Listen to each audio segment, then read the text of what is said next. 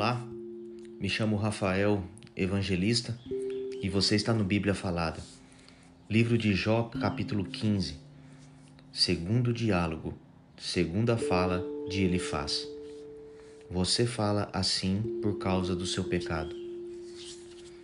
Então Elifaz, da região de Temã, em resposta disse: Jó, um sábio não responde com palavras ocas não fica inchado com opiniões que não valem nada. Um sábio não falaria palavras inúteis, nem se defenderia com argumentos sem valor. Mas você quer acabar com o sentimento religioso. Se dependesse de você, ninguém oraria a Deus. Você fala assim por causa do seu pecado e procura enganar os outros com as suas palavras. Eu não preciso acusá-lo, pois as suas próprias palavras o condenam. Você está pensando que é o primeiro ser humano que nasceu? Por acaso você veio ao mundo antes das montanhas? Será que você conhece os planos secretos de Deus? Será que só você é sábio? Será que você sabe o que nós não sabemos ou compreende as coisas melhor do que nós? Que sabemos, nós aprendemos com pessoas idosas que nasceram antes do seu pai. Por que você não quer aceitar o consolo que Deus lhe oferece? Em nome dele, nós falamos delicadamente com você. Por que você se deixa levar pelo seu coração? Por que esses olhares de ódio? Por que essa revolta, essa ira contra Deus? Por que você se queixa assim? Será que alguém pode ser puro? Poderá alguma pessoa ser correta diante de Deus? Se Deus não confia nos anjos e se nem o céu é puro aos olhos de Deus, que diremos do ser humano imundo e nojento que bebe o pecado como se fosse água? Quem é mau sofre a vida inteira.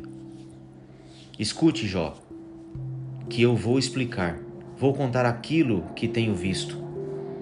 Os sábios ensinam verdades que aprenderam com os seus pais e estes moravam numa terra que não recebeu a influência de estrangeiros. Aquele que é mau, que persegue os outros, sofre atormentado a vida inteira. Vozes de terror enchem os seus ouvidos e, quando pensa que está seguro, os bandidos o atacam. Ele não tem esperança de escapar da escuridão da morte, pois um punhal está pronto para matá-lo.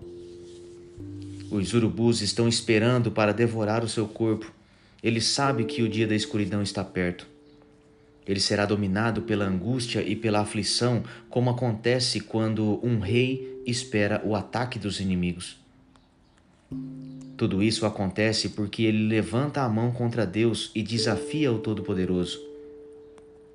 Ele é rebelde e, protegido por um pesado escudo, se joga contra Deus. O seu olhar é orgulhoso e o seu coração é egoísta.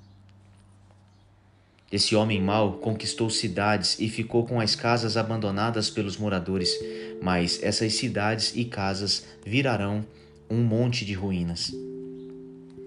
Ele não ficará rico por muito tempo e perderá tudo o que tem. Até a sua sombra vai desaparecer da terra. O homem mau não escapará da escuridão.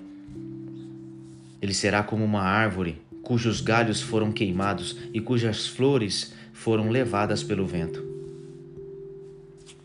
Como não tem juízo e confia na mentira, a própria mentira será a sua recompensa. Ele secará antes da hora, como um galho que seca e nunca mais fica verde. Ele será como uma parreira que perde as uvas ainda verdes, como uma oliveira que deixa cair as suas flores. Os maus não terão descendentes, e o fogo destruirá as casas dos desonestos. Eles planejam a maldade, fazem o que é errado e só pensam em enganar os outros.